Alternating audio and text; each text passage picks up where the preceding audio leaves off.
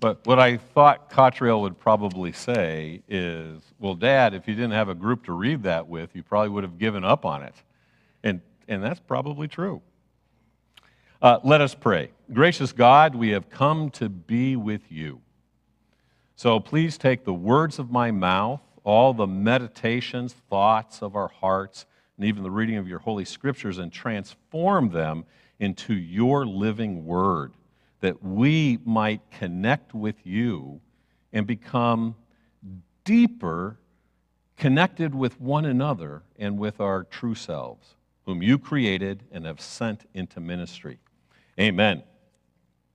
What I'd like to do for the reading of the scriptures is just set in a little bit of context uh, both of the passages. So the first passage um, is sort of like Soren Kierkegaard. The prophet Isaiah is actually putting together a love poem.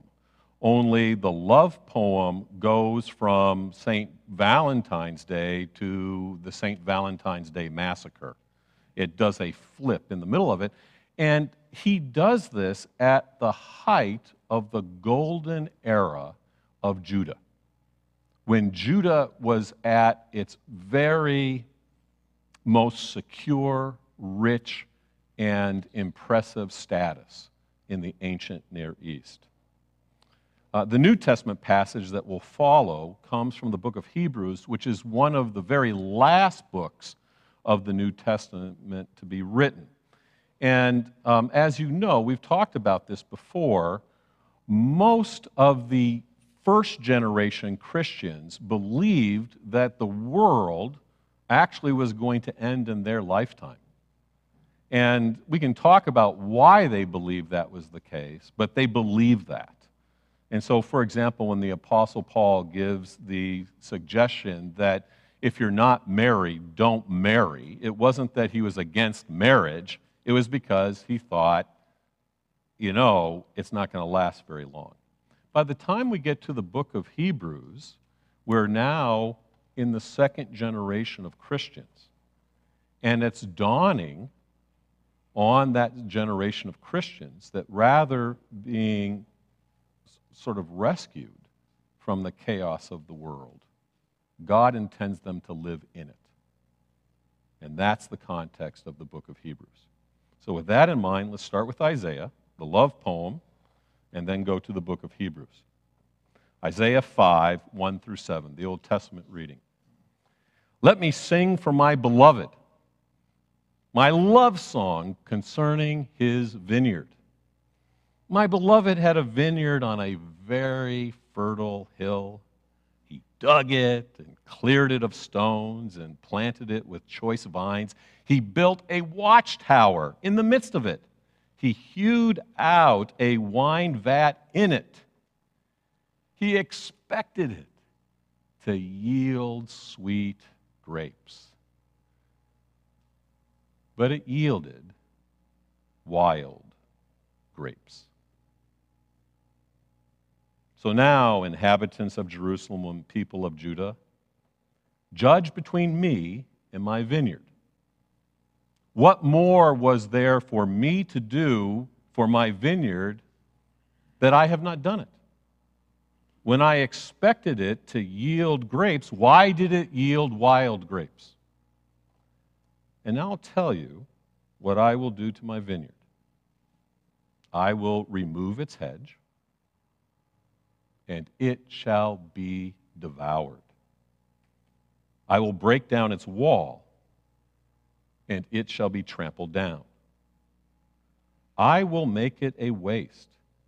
It shall not be pruned or hoed, and it shall be overgrown with briers and thorns. I will also command the clouds not to rain upon it. For the vineyard of the Lord of hosts is the house of Israel, and the people of Judah are his pleasant planting. He expected justice, but he saw bloodshed, righteousness, but all he heard was the cry.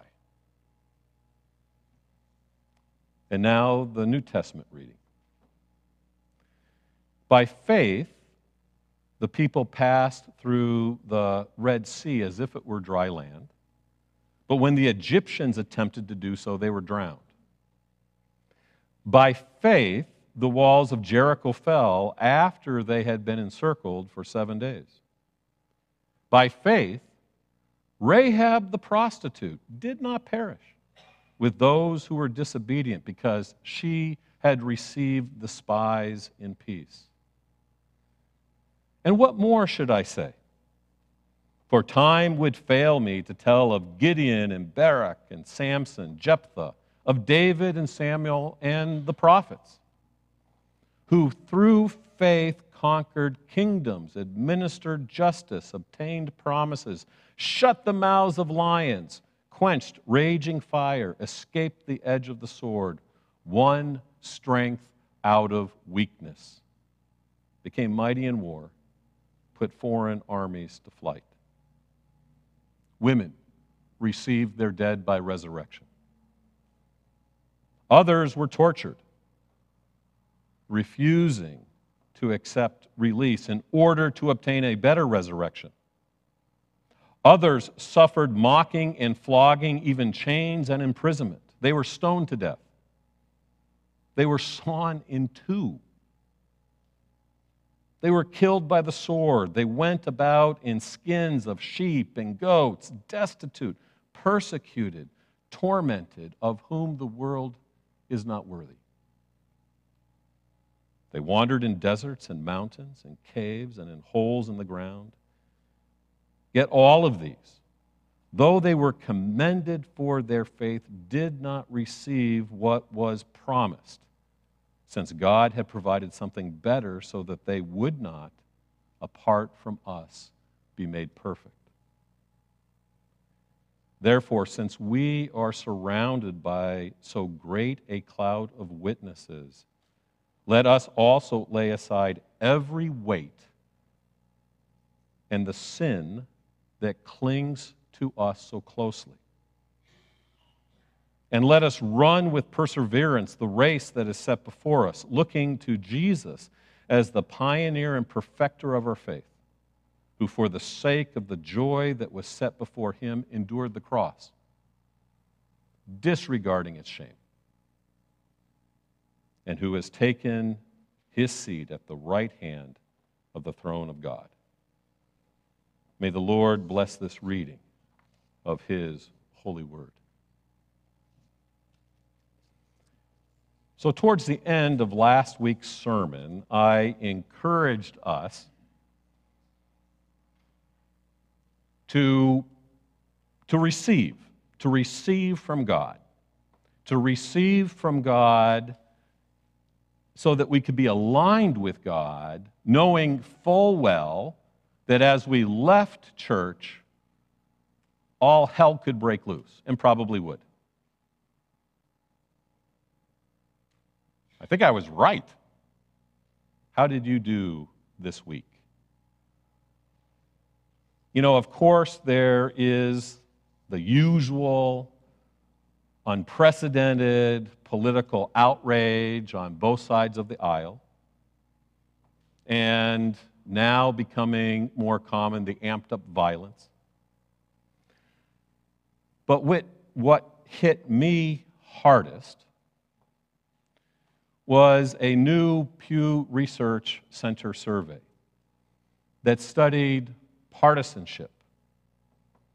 A huge study, over 6,000 respondents, most recently between June 27th and July 4th. And the study found that the proportion of people in each party with a very unfavorable view of the other party has tripled in the last 28 years. Now, in some ways, I think we sort of sense that that's going on. But 28 years ago, when and it's always been skewed that the right is a little bit more, at least when they're asked in a survey, distrusting of the left, but they're pretty close. So 21% to 17% 28 years ago. You know, in marital counseling, If you have two spouses and they're like, I really love this other person, but I have a problem trusting them about 17 to 21% of the time, you can work with that. There's hope there. But when you have a couple and one is saying, I distrust this person 74% of the time, and the other person says, I distrust this person 62% of the time, there's not much you can do. I will make a prediction where that relationship is headed. And it's a sinking, terrible feeling. And I was very sad when I saw that this week. And the way in which the coming days, months, years play out with the most recent outrageous, you know, revelations. The deeper issue is, for me, do we have irreconcilable differences?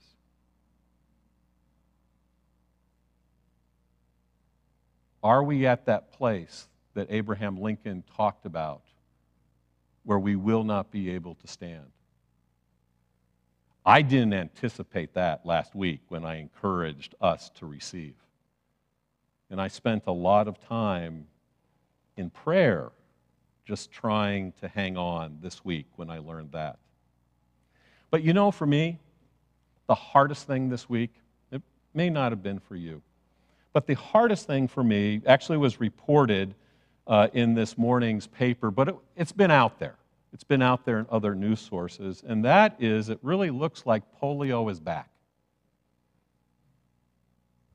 Now, the reason why this is so hard for me personally is um, my grandfather used to talk with me about the polio vaccine, and in his mind, it was the greatest gift that God had ever given since salvation in Jesus Christ. And he would talk about his friends, right, when he was going to school that would just start, you know, it would just happen. And they would get polio. And their lives forever would be changed. And there, there was nothing you could do. And his children were born under the scare of the iron lung of polio. They moved from Indiana to California because of a scare with my aunt. And then the polio vaccine was invented, distributed. I still remember getting it. Some of you remember, you know, that, that thing we, we drank, remember, and being in line in school to do that. And now my daughters have a different type of vaccine. They didn't have to drink anything. But it looks like because of the COVID 19 pandemic, both making it harder for children to be vaccinated, but also all of the anti vax stuff, that now polio's back. And I hope that it's not really back, but it looks like it is.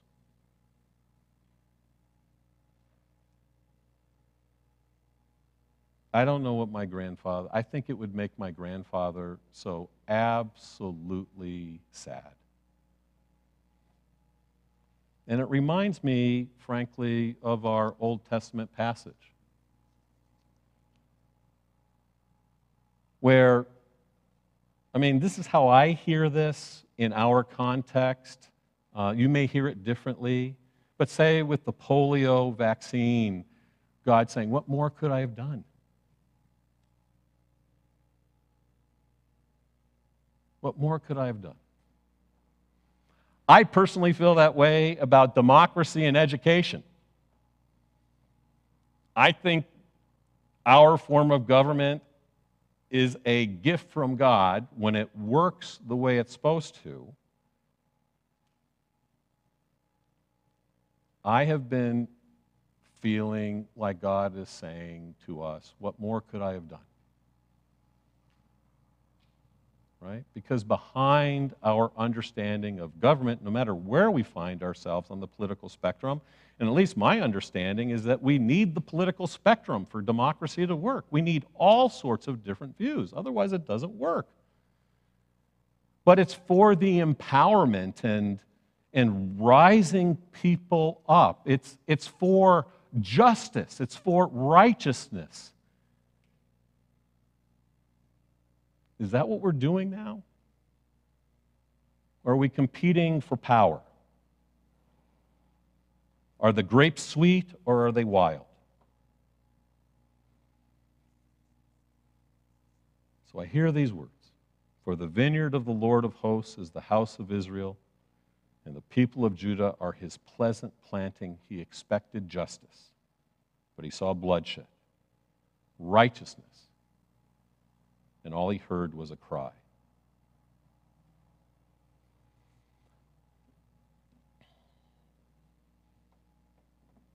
Barbara Brown Taylor, in her book, An Altar in the World, A Geography of Faith, talks about the importance of a message like Isaiah's.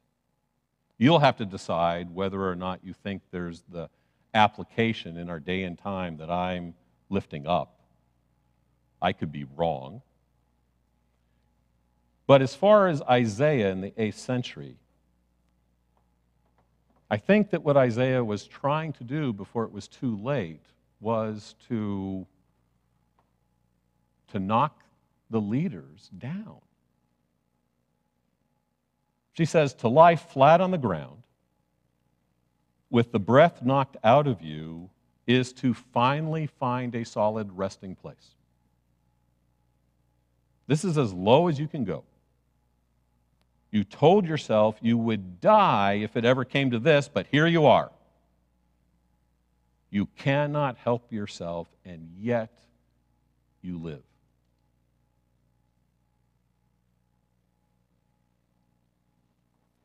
What my historian self and my pastoral self tells me is that we may be at the place where things have to get a lot worse before they get better. And that drives me to a lot of prayer. Things had to get worse in 8th century Judah. Isaiah was, I mean, he is the most able communicator I mean, some would argue maybe Jesus is, but I mean, Isaiah, Isaiah was such a gift to the people of Israel. And yet, in the end, King Ahaz ends up sacrificing his own son to curry favor with the Assyrians, choosing power over God. What more could God have done? And so when I read in Hebrews, let us also lay aside every weight and the sin that clings so closely, I don't hear there sort of those sins that we talked about growing up, you know, playing cards and that type of thing. I hear the sin of 8th century Judah. I hear the sin of failing to look at one another as God has created us, redeemed us, and sees us. I hear the sin that somehow thinks that by dividing us, there's some type of advantage. Because none of that's of God. It's not even remotely close to God.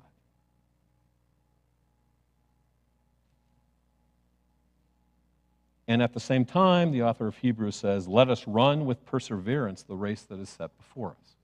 Feels like endurance. Feels hard. Feels harder than reading the Soren Kierkegaard book, which, John, I'll tell you, at least for me, was hard. It was great. Hard. Yeah. Yeah.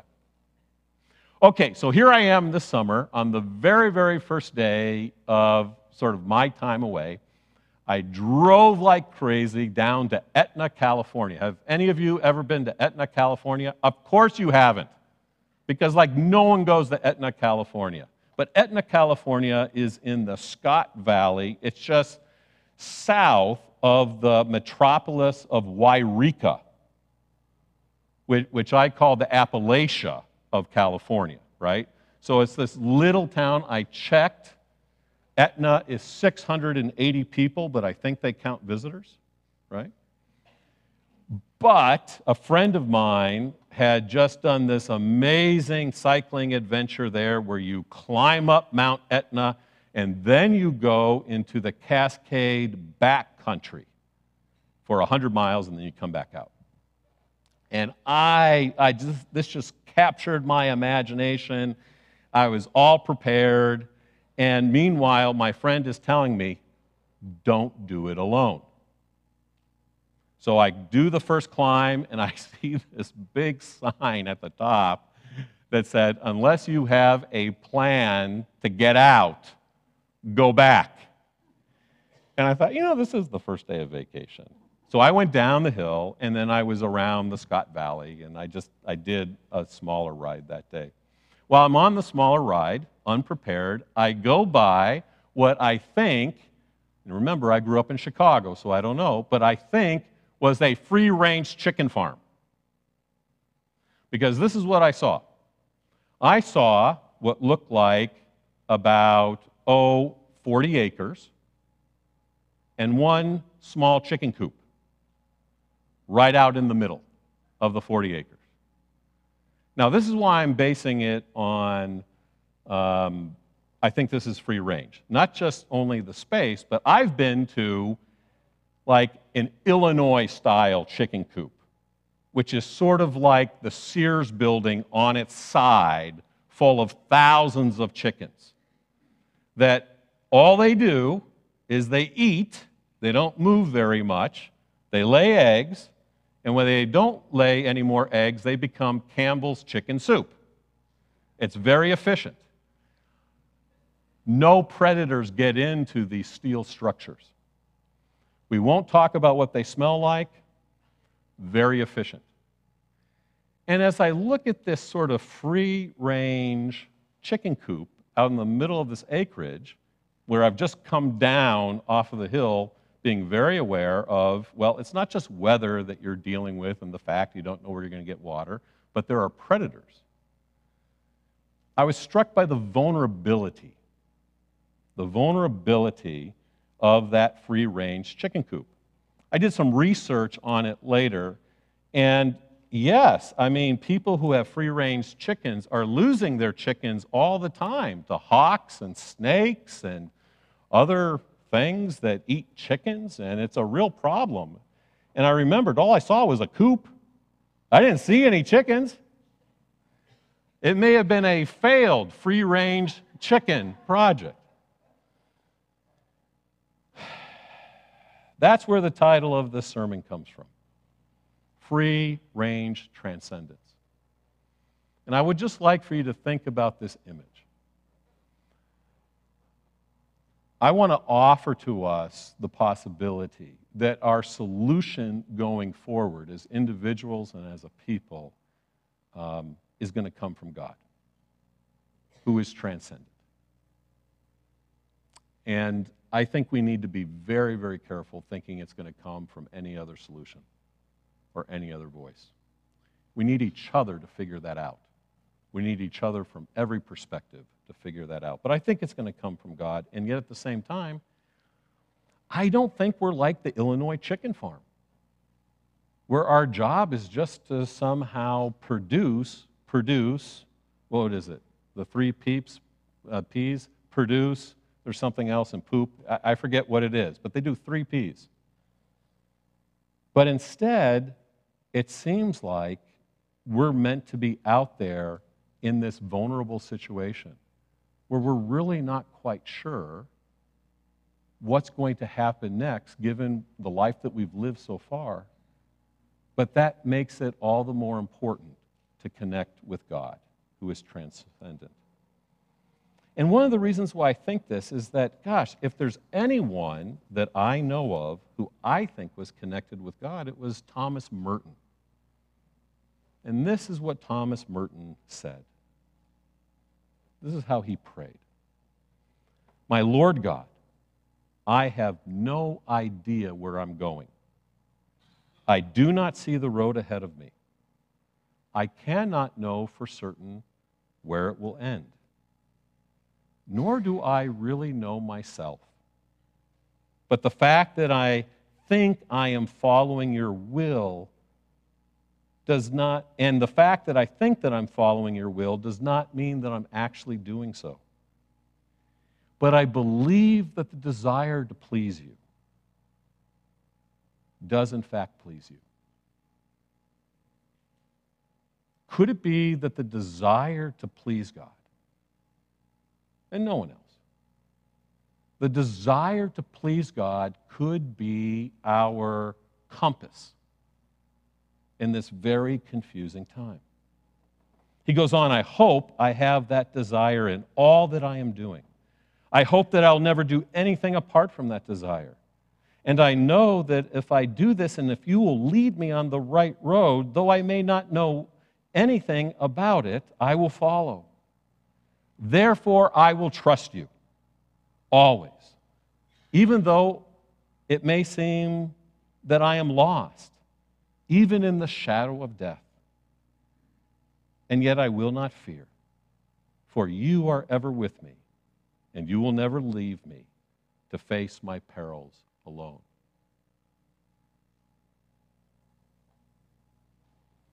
I think that's what the author of Hebrews is saying about living in faith. I think that's actually what Isaiah was saying. And I think, at least for me, no matter what we hear this week, that's going to be my compass. Always be joyful. Keep on praying. No matter what happens, always be thankful. For this is God's will for all of us who belong to Jesus Christ. Amen.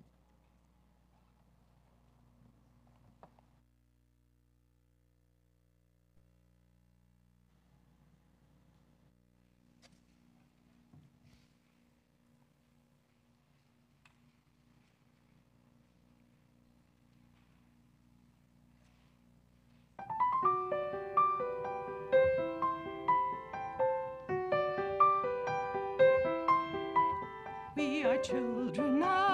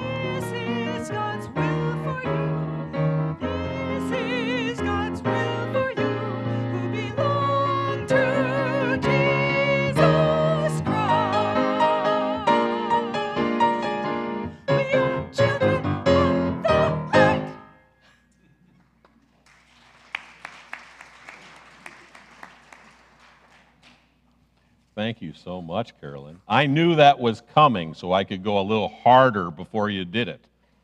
Thank you. Let us pray. Holy God, the world pressures us to divide ourselves more and more into safe pockets of discourse that are hardly safe, nor true in your all seeing eyes. We erect bulwarks against our perceived enemies rather than listening to the voices of your children who hope upon your praise. We sometimes think if only we had more friends who agree with our views of the world, not necessarily your view, but our views, we imagine we could finally relax. Remind us, O Lord, once again, that we are all your children. You created all of us in your image and gifted us for community life. You have called all of us and claimed all of us as your own. You give our lives meaning, and you instill us with value as your people. Remind us, O Lord, that this is the good news.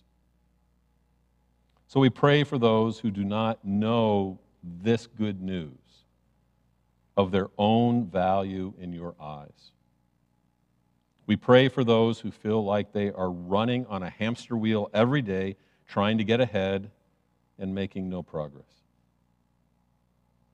We pray for those who are trying to prove themselves and constantly feel like they are falling short. We pray for those who are burdened by a false sense of independence or constantly consumed by outrage, unable to ask for community or to admit frailty or to live with nuance. We pray for those who have been victimized by selfishness, gaslighting, and digital isolation. For all these people, your people, we ask for the power of your good news to bring new life. Oh Lord, you have knit us together into community. You have fashioned us as your vineyard. In Jesus Christ, we are renewed. And as we follow Jesus Christ, divisions among us are overcome. Teach us, O Lord, your ways of interdependence. Grant us generosity to share our resources with one another, to listen to one another, to give each other time. Open us to receive the wisdom and gifts of our siblings in Christ clothe us with new life, and enable us to live faithfully in this particular time and place. And so, this morning, we pray not for our kingdom, but for yours. As we pray, Our Father, who art in heaven, hallowed be thy name. Thy kingdom come, thy will be done, on earth as it is in heaven. Give us this day our daily bread, and forgive us our debts as we forgive our debtors. Lead us not into temptation, but deliver us from evil. For thine is the kingdom, and the power, and the glory forever. Amen.